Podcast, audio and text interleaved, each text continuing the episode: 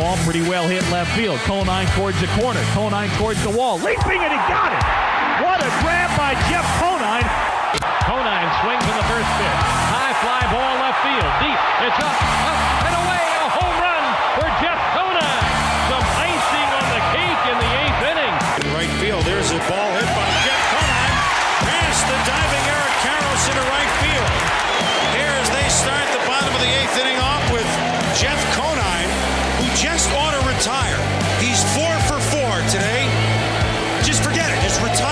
He's in the Marlins Hall of Fame. Outside the box with Jeff Conine. It has been a little while. We've both been traveling all over. We've both been busy. But Jeff, thank you for taking the time. Two days, two days until your college baseball career as a coach starts. How amped are you, Jeff? Well, first of all, great to be here. Uh, it's been too long, but um, yeah, it's uh, beyond excited. You know, we start um, with our fall season in early September, and uh, we go through pretty close to the end of November, uh, playing and working out and getting these kids ready for the college baseball season. Then you have to take two months off. Um, so uh, you start back up again uh, early January, um, right when the kids get back to school. January 10th, we started again. And, you know, with the NCAA rules about how much time you're allotted each week to work with everyone, starts off at eight hours per week when you first come back for about three weeks. And then it goes to 20 hours per week. So now we can start having scrimmages and uh, against each other. And, you know, luckily there's a big enough roster in college baseball to make two teams. So we've got basically the guys are playing against each other for uh, almost three weeks now, and I'm tired of it. I'm tired of seeing our guys play against each other. I'm, I'm really ready for uh, college baseball season to start and see what our guys are capable of. And what's been, you know, the most just I guess you know you go into a job, you have things you expect, you have things that you didn't expect on the good side, the bad side. Usually, it's the good side when you get to do something like coaching college baseball. Uh, what's been the most pleasant surprise of being able to co- coach at Florida International University so far? I mean, the games haven't started yet, but you've you've worked a lot. I mean, I, I would argue that I mean the, the most tumultuous times has got to be preparing for the season because that's the most stressful point is you know, making sure the guys are ready to go. Uh, what's been the biggest surprise and most pleasant surprise of, of the gig so far?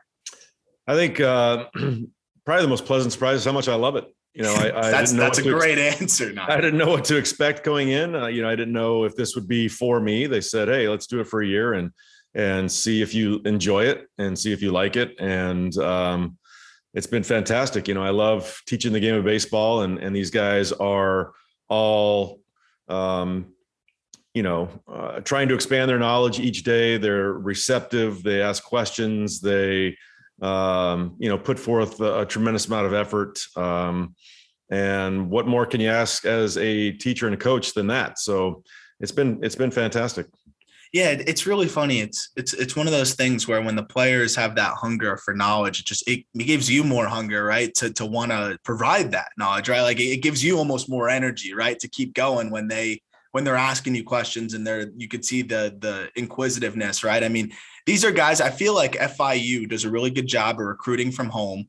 Um, and a lot of, I mean, you guys go all over, but a lot of the South Florida, just baseball, Miami through and through guys. You feel like your roster is made up of a lot of those just just baseball junkie South Florida types that have just played almost every minute of their whole lives.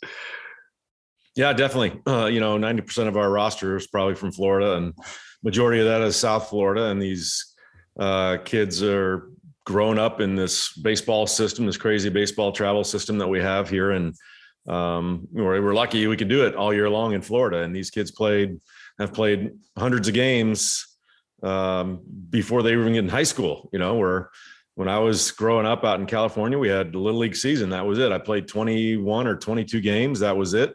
Go on to the next sport and wait till next year and now it's a constant barrage of baseball and you know they're it shows these kids are way better than than uh, anything that we came up with uh, out of california uh, as a whole i mean now um, it's just baseball's life um, down here so um, like you said it's fun to have uh, these kids have played against each other a lot uh, growing up they played a travel ball together and, and against each other in high school together and against each other so uh, they're all very well versed uh, in each other's games, and uh, we're ready to put it together. And you guys don't waste any time. You guys have some some pretty big games out of the gate. Michigan coming down, you know, to to play you guys for a three game set. Uh, Miami not too far after for a quick one game spot. Uh, it's going to be a pretty good gauge there. And uh, how excited are you for that first uh, that first series, uh, just the first college series where you're in the dugout and you you've never been in the dugout as anything other than a player, right? I mean, maybe when you were with the Marlins uh, on the side of pregame as as an advisor and then in the in the front office, but you've never been in the dugout for a game uh, as anything but a player, right? Well, spring training, I would suit Oh, up yeah. and I'd be in, in the dugout for games, but uh, you know, those didn't count. Obviously, this uh, I keep telling the kids this is when the bell rings. You know, this is when things get real and, and everything starts counting. You start writing everything down. The stats count and uh, the ERAs count and the wins count. So, um, yeah, for real games, this is the, the first time I've ever done this. So it's uh, and it, I'm super excited. we got uh, University or St. Thomas University from Minnesota is going to be our first games. Uh, I'm sure they're ready to get out of the uh, tundra, frozen tundra up there, and come down to sunny South Florida. It's supposed to be nice this weekend in the 80s, and um, it'll be a good test. I mean, it's a Division three school, just going to Division one this year, but last year uh, they had a heck of a season. I think they were like 38 and 17 or something. Um, they got some pretty good pitching uh, coming at us. Uh, we got a fifth year grad student, I think, starting on Friday, a lefty that uh, had about 83 innings pitched and struck out 114 batters. So Wow. I don't care what level you're at. That's that's pretty good. Yeah, I was gonna say that's that that is good at any level, and then from there you get a sneaky good program in Bethune Cookman. That again, any Florida school, I always say it, any Florida college that you play is good. Like they're gonna have dudes. Uh, Bethune Cookman. I mean, you guys are gonna have FAU, which I think will be a really fun matchup as well. I believe that's a home and home, right? One and one, where you have one up there and one down by you guys.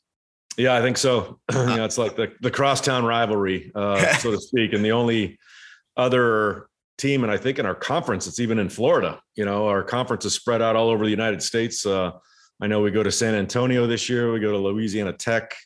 Uh, we go to Western Kentucky, and we go to uh, Birmingham, um, UAB. So um, it's pretty spread out. Pretty spread I'm, out. I'm excited for FAU selfishly because that's about a an, a six minute drive from me. Whereas Yeah. uh, might be a little bit further to get down there. I'm going to make the trip absolutely, but a little bit further traffic pending uh, to get down to FIU's incredible facility down there. Uh, but really excited to check out the team. A lot of good players this year, and and, and a lot to watch for, and a pretty fun schedule. Uh, so we will definitely be keeping tabs there, and I'm excited to talk to you after that first series, which uh, by the time this episode's out will be tomorrow. Um, so keep tabs on FIU uh, as they continue to get ready for the season and get going here. Uh, we're hoping that baseball players at the highest level will be able to start getting ready for the season. And um, you know, I know you've been you've been busy being a coach and getting your team ready, but on the professional side and on the major league side,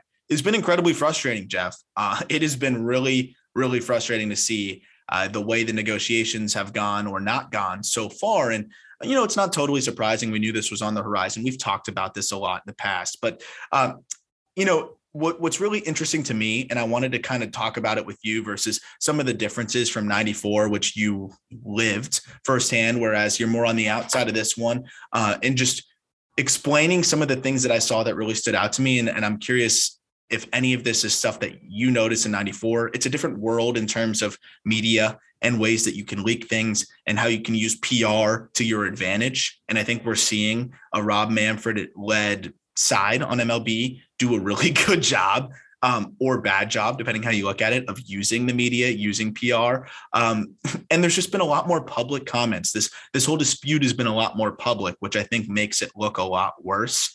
In '94, it was bad enough to halt the season, right? And I mean, that has to be bad, and and it was bad for baseball, but it wasn't as visible publicly because you didn't have all of these ways of dissemination of quotes and information and leaks and this and that. Uh, how ugly was it just by the fact of me not being alive in 94 Uh, how ugly was it optically? It was ugly enough for you know the fandom to take a big hit. Attendance was down once baseball came back, viewership was down.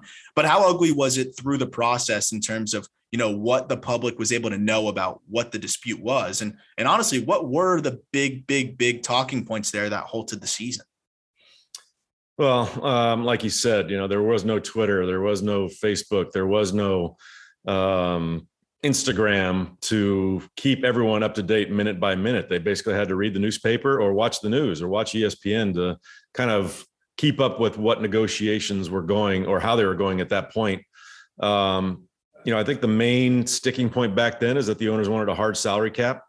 And um, you know, it's been so long; it's it's hard for me to remember exactly what the the huge sticking points were. But I know that was one of the, the major ones uh, was a hard salary cap, and you know the CBA was was expiring uh, after the season was over, and we felt as a players' association that um, to get their attention and to get to the negotiating table and to get a deal done, uh, we needed to walk out, and that's exactly what we did. August twelfth.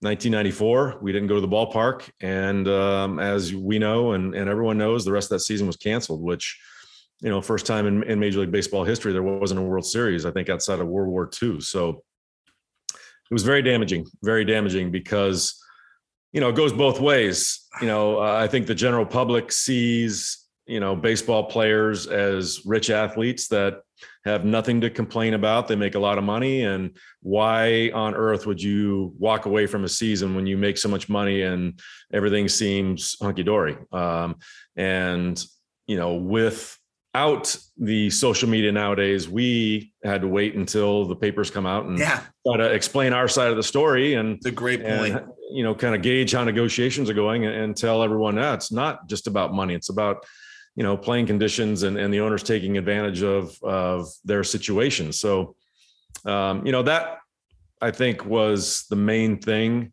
that, you know, especially, you know, my wife would go out and uh, the fans were mad, you know, they're like, we're just, they thought it was just about money and that's all it was. And you guys make so much money and that takes care of all problems if you just have a lot of money. And um, you know the average fan uh, didn't really know why we went on strike. And um, that was tough to explain to a lot of people. I, I love that you brought this up and that's why i just knew having the conversation in itself we'd we'd be able to find a lot of just differences between the two and and that's got to be one of the biggest differences right? What i've noticed that is so unanimous or nothing's unanimous in this world but very close to unanimous has been the support for the players. I mean i have a, the occasional you know profile pictureless twitter account that yells at me saying the players are greedy but the vast 99% of people are are understanding that the players are just trying to have fair representation here they're just trying to have some sort of semblance of just being compensated at you know what is fair to what the revenue has reflected through the years. It's only fair, right? We're seeing more disparity in what the owners are bringing in versus what the players are getting. And we're also seeing the shelf life of players shorter and it's taking longer for them to get paid. I think it's very obvious what those issues are. But it seemed like in 94, you had that issue of the players were the ones that quote unquote decided to to end the season technically whereas in this instance the owners locked out the players and that's it. The players are like, hey, we, we want to go, but they, have got to be fair here. We're not just going to agree to any deal. Uh, that's a big difference here. And do you think that if there is a delay to the season, the fact that the players have a lot more support than usual uh, would would maybe lessen the impact that you saw? Because something you've talked about, one of the big themes on this podcast has been how much of a hit 94 took to the or how much it was just of an impact to baseball as a whole um, and as a product and as as a company. Uh, do you think that it wouldn't be necessarily as catastrophic since people won't have that anger towards the players and owners alike? It's more of just an owner's frustration? Um, i think it'll be less yes because back in 94 we are the ones that walked away so the fans were mad you know we uh, I don't think people realize that we drew over 3 million fans here in South Florida the first year. Uh, we are on pace to draw over 3 million again in the second year or right around 3 million. And that's, those are huge numbers. Uh, not many teams do that nowadays. And the fan base here just turned away. They said, all right, we got something else to watch. We're going to go watch it. And when we came back, uh, the fans weren't there anymore. So that happened uh, um, pretty much across the country. You know, it was until that 98 season when Sosa and McGwire made that uh, ridiculous, you know, home run uh, barrage that that ended up in setting new records. Um, I think that's, you know, they say it's been in doc, documentary even that that's yeah. the season the fans came back. You know, McGwire and Sosa brought them back, uh, and after that, attendance numbers went back up, and and baseball was was in vogue again. You know, so you know there's a lot to consider, a lot to consider. Um, you know, when you don't play and there's no revenue coming in, it, it hurts both sides. Um, so I think what's going on now with negotiations is negotiations. You know, they start low, uh, we start high, and uh, that's where they go. And they walk away, and it's posturing. It's like when you go to a, a used car lot or a, a new car lot, whatever, and you say, "I want to pay this for this car." And the guy says, ah, sorry, I can't do that. And you walk away. And he's like, Whoa, wait a second, wait a second. Come on back. Let's let's yep. talk about this now. Because when you show that you're serious about what you want, um, then that's what spurs uh, negotiations and and totally. eventually a deal. It's it's a great point too because you know every single time we have a meeting, it's been better now. But out of the gate, it was like, oh, the meeting between the players and the owners only lasted ten minutes, and everyone's like, it's hysterical. Like people are hysterical on Twitter, like, oh, it's over, no season, we're screwed. I'm like, no, it's just this is how it's always been. You just didn't know it because now you have guys, and I, I know you'll love this, Jeff. That you have guys, I forget who it was, Trevor May, I believe it was, was talking about the negotiations and his frustrations with it on his Twitch stream as he played video games. So he's playing video games and he's complaining about Rob Manfred. You know, when you're talking about how you guys had to wait until you could be heard through, you know, the newspaper and an interview or whatever it may be, and these guys can go just fire up their uh, computer, fire up the Xbox, turn on a camera, and vent and people will listen and it'll be on every single publication it got picked up by everything all right because the player's speaking out and being pretty uh taking a pretty big stance there uh i know you are a you're a we guy, you're not a me guy, but 94, you were hitting 319, 373, 525, which is just an insane, insane slash line. You had 18 home runs through 115 games. And uh, how difficult was it for you to be like, yeah, yeah, let's let, let's let's bang this season. No thanks. It's, let, let's end this thing. Yeah, I mean it's rough. It's rough, and and I think especially when you're having a great season, you don't want it to end. Um, but our leadership was very, very good at explaining uh, why the whys we needed to walk out, and uh, eventually, pretty much everybody was on board. You know, there's a few uh, dissenting votes here or there, but a majority of guys were like, "Yeah, we need to do this. We want to stand up for." What the the groundwork that has been laid for us in the past by other guys that have gone on strike and, and fought for what we had at that point. And um, you know, we had big meetings. Uh, we had East Coast meetings and West Coast meetings. And I went to Tampa, and there's 300 and some players in a ballroom in, in Tampa, at a hotel in Tampa. Uh, they kept us up to date, and they, you know, were we were well informed on on what the issues were, and you know, we couldn't just, like you said, open up a computer and, and talk about or see what was going on. We had to meet in person, or uh, if we had questions, we had to pick up the phone call with the cord on it and the, the dial thing and call the player association and find out what was going on. Um, so aside from that, we knew what was printed in the newspaper we saw on ESPN, and um, it was a slow process because of that. And I think, you know, nowadays um, it should be accelerate more quickly just because of that, because yes. there's so much information out there and everybody knows where everyone stands, and let's just get it moving. I agree totally. And the last question, kind of on the lockout side, but as it pertains to you, one of the big topics is, you know, what as I mentioned earlier, the how long it takes players to get paid, you know, and, of course they're getting paid, but the they want to raise the minimum salary. And the years of control is something that's really frustrating for players because if the shelf life is shorter for the average baseball player and it's taking as long as ever for players to to get control or to to expire that control, right? To to play out those years where teams have either arbitration or minor league or minor salary control service time manipulation is a big topic of it. And that wasn't necessarily something with you, but if you come up at age 26, 27, with the years of control that teams now have over you, you're not going to get that new contract or that ability to hit free agency until you're 32, 33. How is that for you as somebody that you were a little bit later coming up through the minor leagues? Because when you were drafted, you had zero at bats under your belt. You, you were able to hit and make up for lost time about as efficiently and effectively as anybody could. But by the time you really made your full, full debut and played a full 162, you were 27 years old. And fortunately, you played 17 years because you hit until you were 41. But I mean, how long was it until you were able to hit the open market and and go get your free agent contract?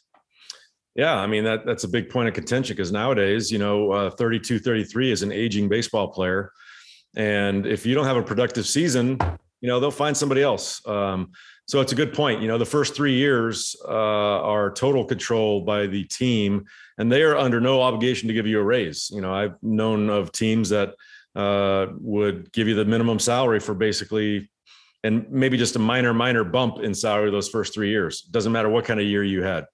Um, you know, back in the day when uh, when I was first coming up, the the minimum salary was 109 and you know the next year they might give you a raise to 120 and then the year after that they might go 140 but that's they were under no obligation to give you any more than that until you reached arbitration. Um, so like, you said i came up at, at 27 years old and now that's old for someone that's making their their debut in the big leagues. I got called up at 24 but didn't stick until 27 that was my full-time gig. And um, that's late.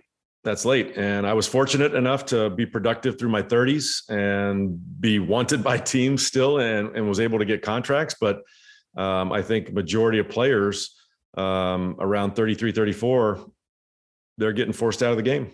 When did you feel like you were maybe slowing down a tad, or at least things that came easy to you physically started to become a little bit more of a thought? At what point did you feel like you weren't the 27 year old invincible athlete. Uh, like I, I, always am curious. I know it's different for every player, but at what point did you start to feel that a little bit? Um, you know, for me, it was it was later. Um, you know, in 2003, what was I, 37 or 38? You know, I had, I had a pretty good season there combined with Baltimore.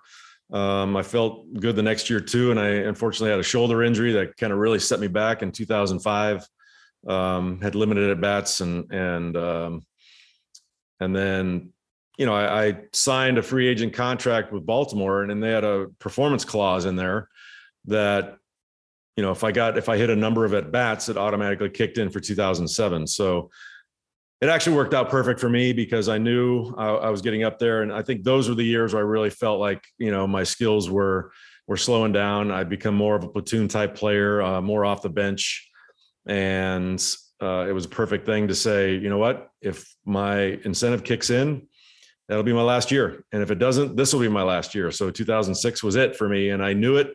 Uh, I was uh, so fortunate that I got to call my own shot and walk away from the game under my own terms, uh, which a lot of guys, I would say majority of guys don't get to do. You know, they just uh, try to hang on and, and, try to get new contracts, which of course you'd want to as, as long as you can. Um, but I was fortunate enough to uh, walk away and know that I did everything I could for this game. Totally, and and that's I mean that's the thing that I think players are fighting for because you're in the one percent or less, right? That that are able to do that, and they're trying to fight for you know a lot of the guys that aren't fortunate enough to be able to to maneuver that way and, and get through their career and, and call the shots at the end there. Um, back to '94 about just the season itself. One of my favorite things to just talk about is like, what if, you know, what if we finished that year? What if we were able to see how the rest of it went? You know, you would have had an insane season, as you already did, uh, but a division rival at the time might have won the World Series. And I'm curious if you think they could have pulled it off. And, you know, if, if you could run a simulation, who would you put your, your bet on, I guess, so to speak? Would it be the Expos or would it be another team? Because that Expos team was 74 and 40. They had players from a young 21 year old Cliff Floyd to Moises Alou to Hall of Famer Larry Walker, Marquis Grissom. I mean, th- th- this was a really good team. Pedro Martinez on the pitching side.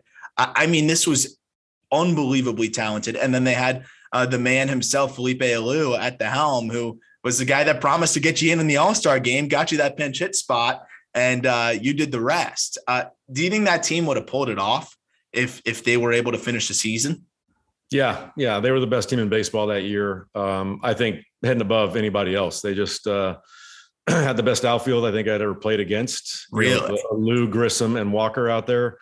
Um, you know, Grissom was one of those frustrating center fielders that played very shallow and uh, could go back on a ball with the best of them. And, and if it had any air underneath it, he was catching it.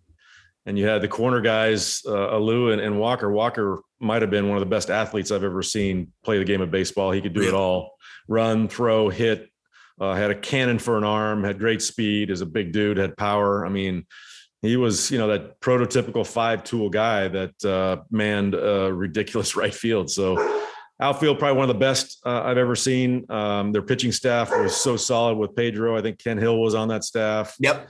Um, who was the lefty? Uh, they had Jeff Fassero. Jeff Fassero was Butch Henry. solid.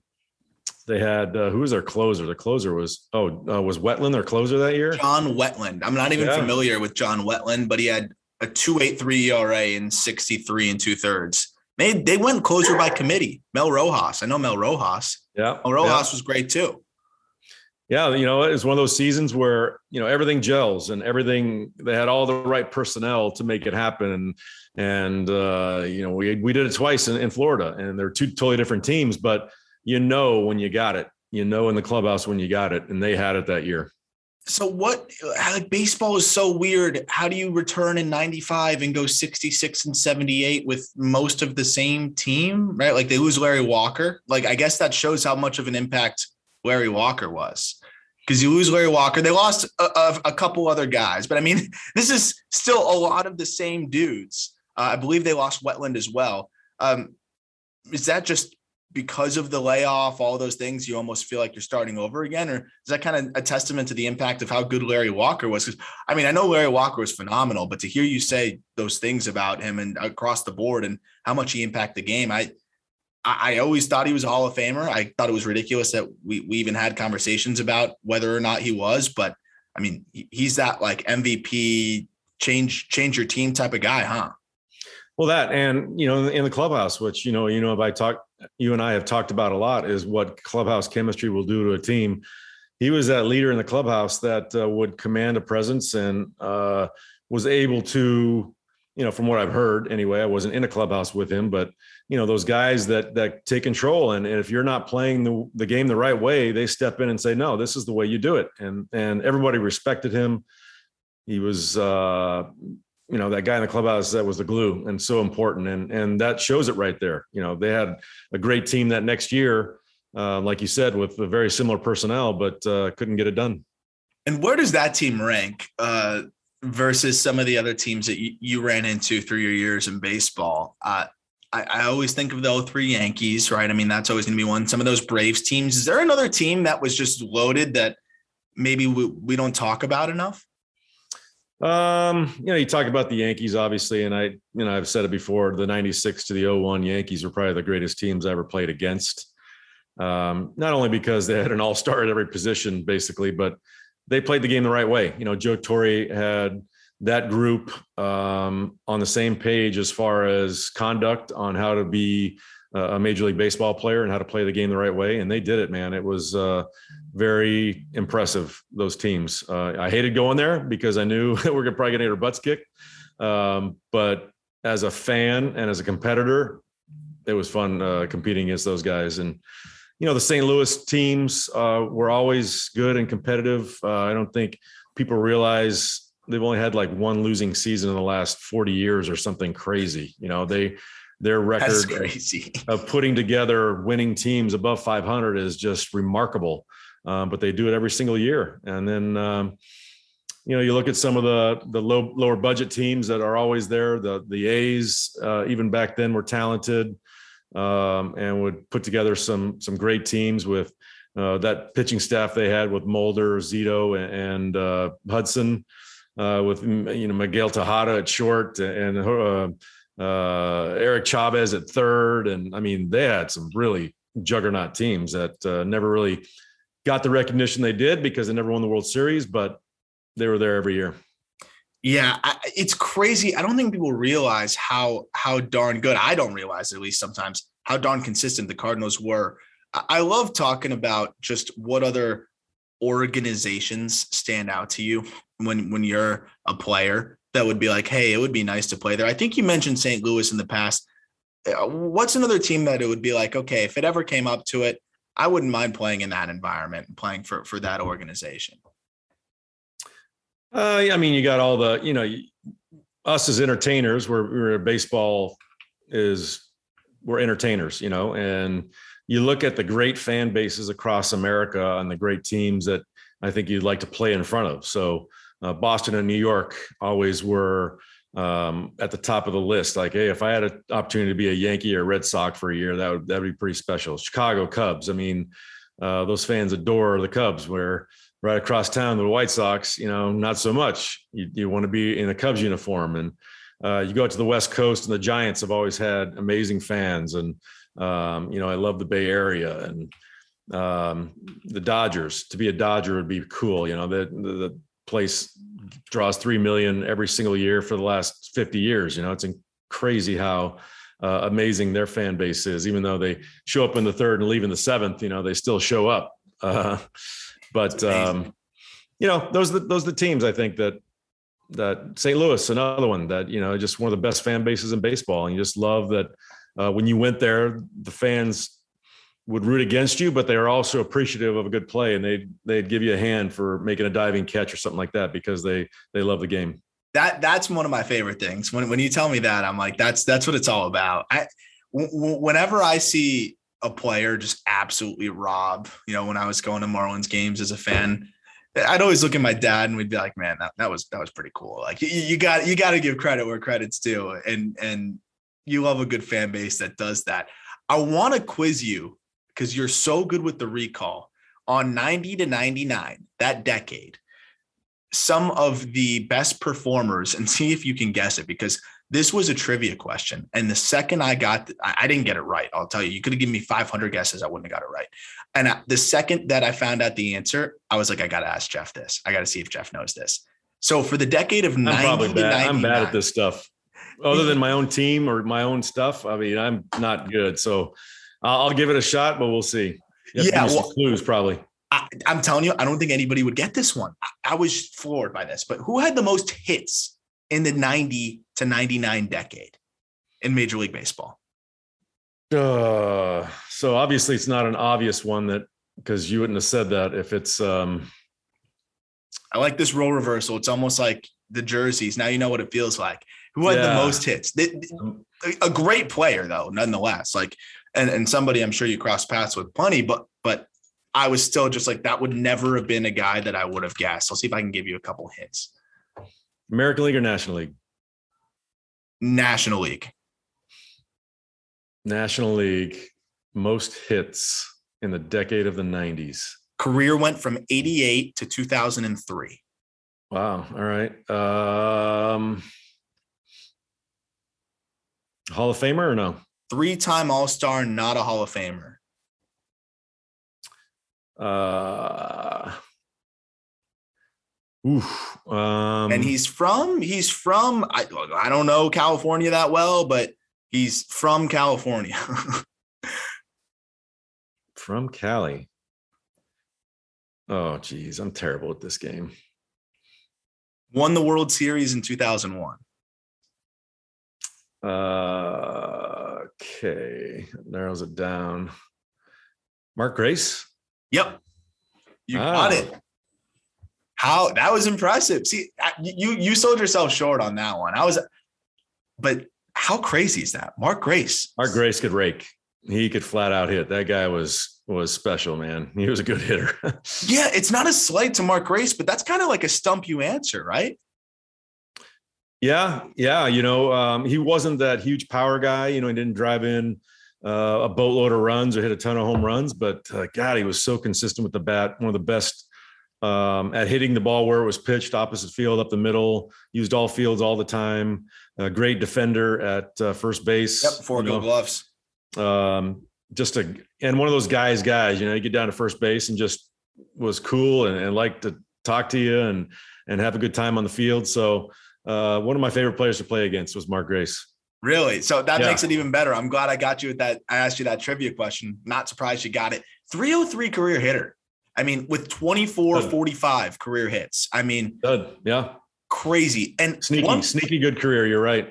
sneaky good career. Some of these guys, they, they deserve a little bit of praise. And that's the thing, Jeff. I, I was talking about it and I forget who it was, but somebody was asking me, you know, what's it what's it been like hosting the podcast? So Jeff, you must like learn a lot more about the 90s because you know I've always been a, a history guy when it comes to baseball, but I mean, there's no way I can know all these things. And I said, one of the things that stands out to me the most is how many guys had great careers in the 80s, 90s, early 2000s that we overlook uh, or that just almost don't get talked about enough. Albert Belle being the one that you really clued me into about his peak. I mean, his peak is as good as any. I'd take his peak over anybody or up there with anybody in the modern era.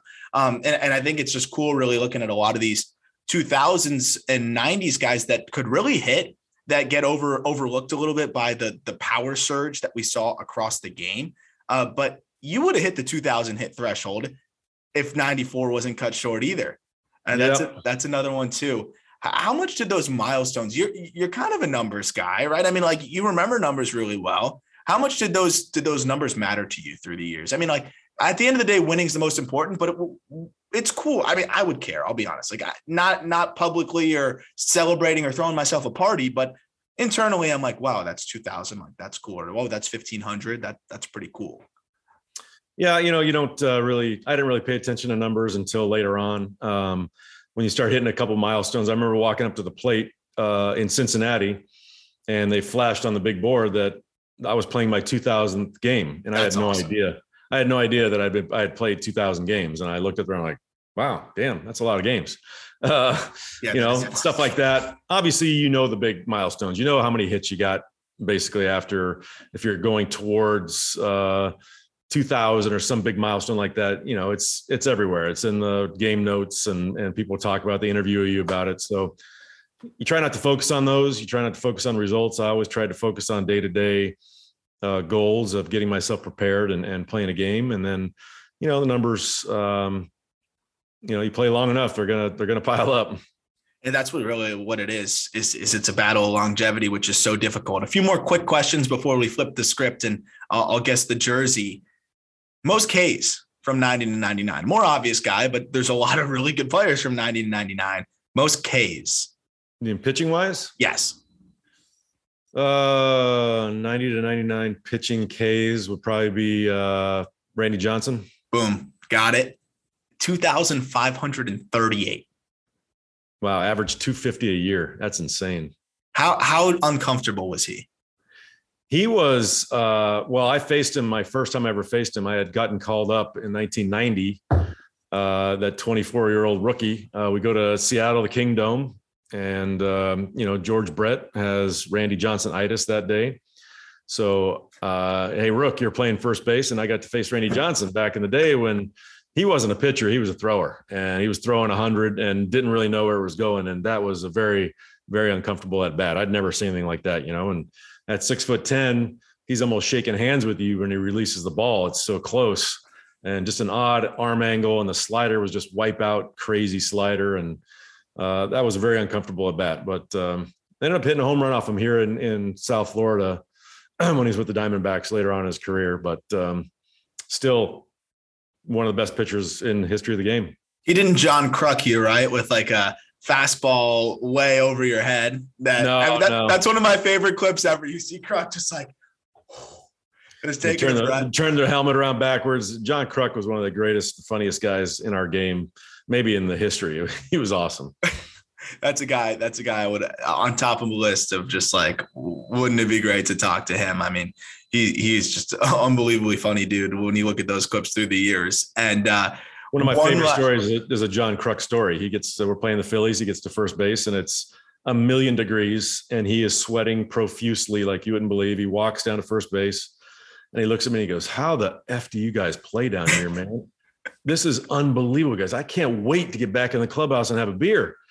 And uh, so he leads off, you know, he takes his lead off, and I think Benito Santiago is behind the plate. And it was early in the game, so the, I don't even I don't know if it had rained or the the you know ground was a little slick. So Benito like back picks after a pitch, and he belly flops and barely gets back to the bag because he slipped a little bit. And he stands up, he goes, "What the fuck is going on here? I'm not. Are you kidding me? I'm not going anywhere. And he's like yelling at Benito Santiago during the game. He's like, come on, man, what the fuck's going on here? so then he stands there and they give signs and he's like, what the? They put on a hit and run. So I don't know if they're just doing this to, to mess with John Kruk, but he takes off, right? And it's a foul ball. So he comes back to the bag and he's huffing and puffing. He's sweating like crazy. He goes, screw this. I ain't going nowhere. I'm not looking for signs. I ain't looking for nothing and he literally got like a two foot lead. And I'm like, you know, a rookie. And here's John Kruk. Just this dialogue that I'm hearing from is cracking me up. And he got like a two foot lead. He goes, I am staying put. I ain't getting picked off. I ain't stealing nothing. So the next pitch or two was a ground ball to second base, and he didn't even make it halfway. He just peeled off and and ran to the dugout. And he might have had a beer in between innings. I don't know, but uh, he was a he was a funny, funny guy.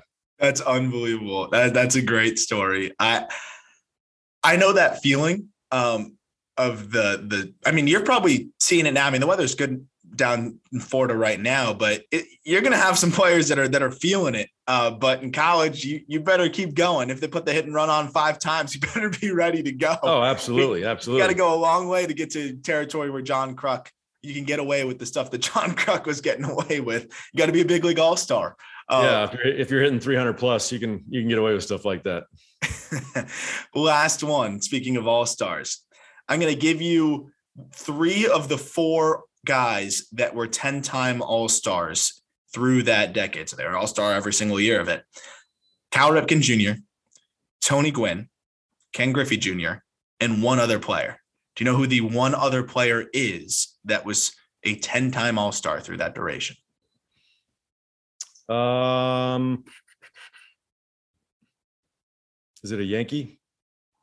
He was never a Yankee. Now, um, Ozzie Smith. Good guess, but no. Omar Vizquel. Roberto Alomar. Oh, Roberto Alomar. Wow, good one. He had a uh, a nice little stretch there from literally he was never an all-star again after 2001 it was 1990 to 2001 none on either side of it after that but i thought that was a crazy one just because four guys, all stars every single year through that decade. That's Team crazy. with the most wins, Braves 925, unsurprising there.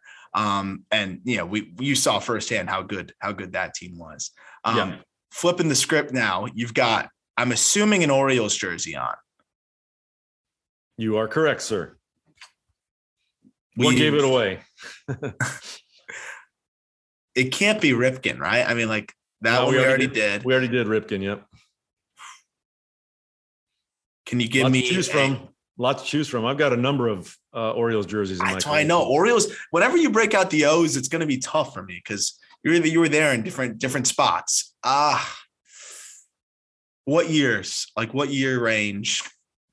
Hall of Famer. Hall of Fame Oriole. Hall of Fame Oriole. Probably 70s was his biggest decade. Uh, I might be a little bit. He was probably before this. Brooks Robinson. Uh, no, good guess though. He was 60s, right? He was 60s and 70s. Unbelievable glove. I was watching some of his old video. Oh my gosh. Insane. I think okay. what 19 gold gloves or eight, seven? no, it'll never be topped, I don't think, by by a third baseman. Maybe no. Arenado's the only guy that has a shot. Um, he ain't gonna mm, play 19 years. Yeah, yeah. There's no way. No one can do it anymore like that. Uh, damn, that was my be- that was my ace. that was ace in the hole. That was my best guess. Um, mm, I don't know who I would guess if it's not Brooks Robinson. Um, pitcher. Pitcher. Yeah. Oh, geez. I might have to throw in the towel on an Orioles pitcher. Wow, really? Come on, arm. Orioles pitcher. I'm going to be upset with myself, aren't I? Yeah, probably.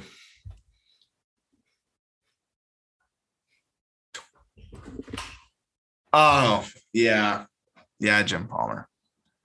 Yeah, I'm gonna be upset with myself for a while for that one. Damn. Palmer. Okay, that's a cool one.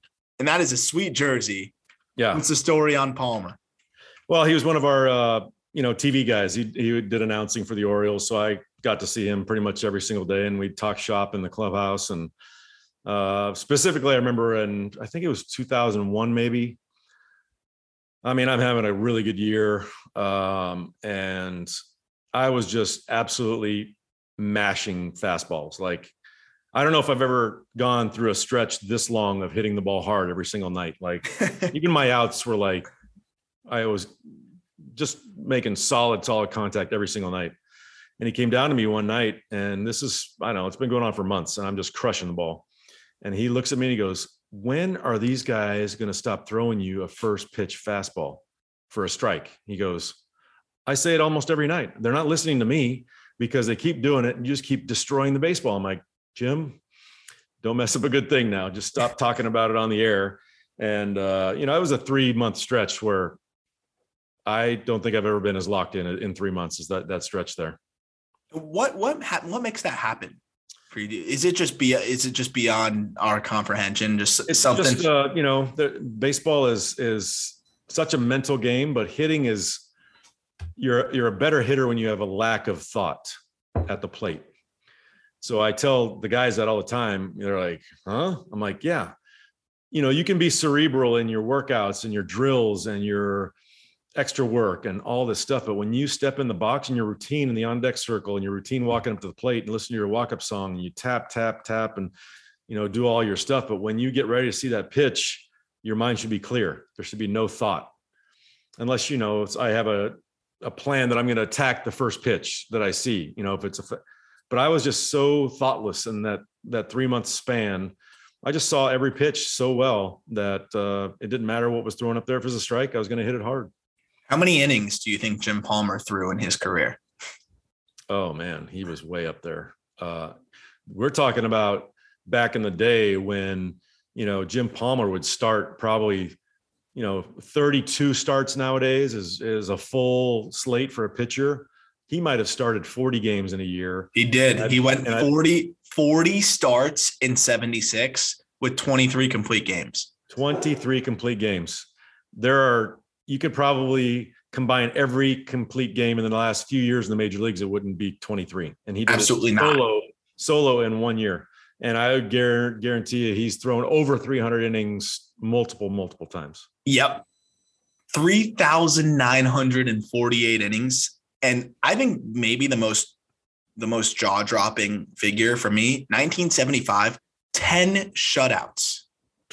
That's insane. 10 shutouts. Because you could say what you want about like, oh, they would just let them go longer in terms of like going complete game, even when they weren't pitching incredibly. 10 shutouts. You haven't even had that many complete games in the last two years, I don't think. So I mean, that is that is insane. Um, but yeah, love, love the Jim Palmer uh reminder. Good golfer too, man. He used to play my golf tournament all the time too. Really good golfer. And, good golfer. Yeah, just a great guy. Just a good guy. Well, that's one that I'm now I'm Jim Palmer will be on my mind for a little bit. He came up when he was 19, played till he was 38. So literally doubled his age. Uh, what was his career record? He won over 300 games, right? 268. 268. 268. But uh, you got probably somewhere to go. I know you got two days now until, or one day when people are listening to this, till college baseball season. FIU starts up. Uh, I'm looking forward to tuning in. Uh, uh, do you guys have a stream? Am I able to stream those games? I don't even know. I don't.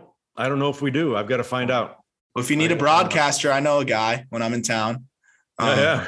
no, I, I, miss it. I miss it. I miss it. I so we can talk about that. But uh, definitely, if you're in the Miami area, go check out FIU. They're going to host Michigan soon. They've got a series coming up, and uh, I'm excited to follow along. Jeff, good luck with the first series, and Thank we'll you. be talking through the season. Really excited to just be uh, picking your brain in your first full year as a college baseball coach. Can't wait. I'm really looking forward to it. And, uh, you know, I don't know what to, to expect or what to, to kind of compare to, but our team, I like our components. Uh, and I think we have a chance to um, kind of right the ship, so to speak. We haven't had a winning record in a little while here at FIU, and I think this is the team to do it. I'm really excited to see it. When you say that, I'm I, I believe it. So best of luck, and we'll talk again soon. All right, brother.